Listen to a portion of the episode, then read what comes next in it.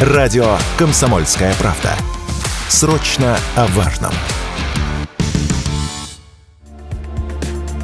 В России выросло производство мебели вслед за спросом на нее – во втором квартале этого года мебельная индустрия показала рост как в натуральном выражении, так и в денежном. В начале года спрос просел, но благодаря вводу в эксплуатацию нового жилья и закупки мебели со стороны госструктур снижение производства удалось компенсировать. Однако данное производство очень сильно зависит от иностранных комплектующих и фурнитуры, а из-за изменения курса валют цены на мебель могут вырасти, что может вновь спровоцировать снижение спроса. Об этом Радио КП рассказал президент исследователь исследовательского холдинга «Рамир», доктор социологических наук Андрей Милехин.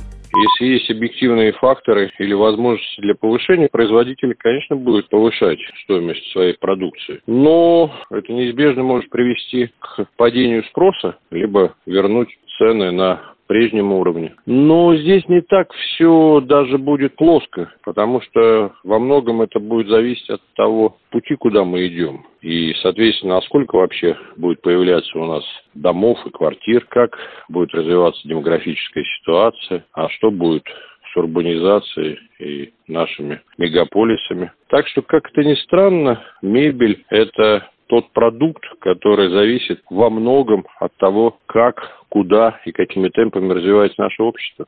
Эксперты из мебельной отрасли уверены, что снижения спроса не будет, как и серьезного повышения цен. На это могут повлиять изменения в законодательстве, которые готовятся в Госдуме. Такой информацией с Радио КП поделился президент Ассоциации предприятий мебельной и деревообрабатывающей промышленности России, генеральный директор первой мебельной фабрики Александр Шестаков. Объем производства в реальных штуках растет, цена особо не увеличивается пока на данный момент. Беспокоит ситуация с курсом валют, потому как все-таки составляющая фурнитурная, привязанная к валюте, она достаточно существенная. Это может немножко повлиять на темпы роста. Пока вот темп роста устойчивый, на осенней сессии в Госдуме будет внесено изменение в 214 федеральный закон по жилью, и мебель попадет в ипотеку вместе с создаваемым жильем, то это будет таким серьезным драйвером роста для дальнейшего увеличения объема производства мебели.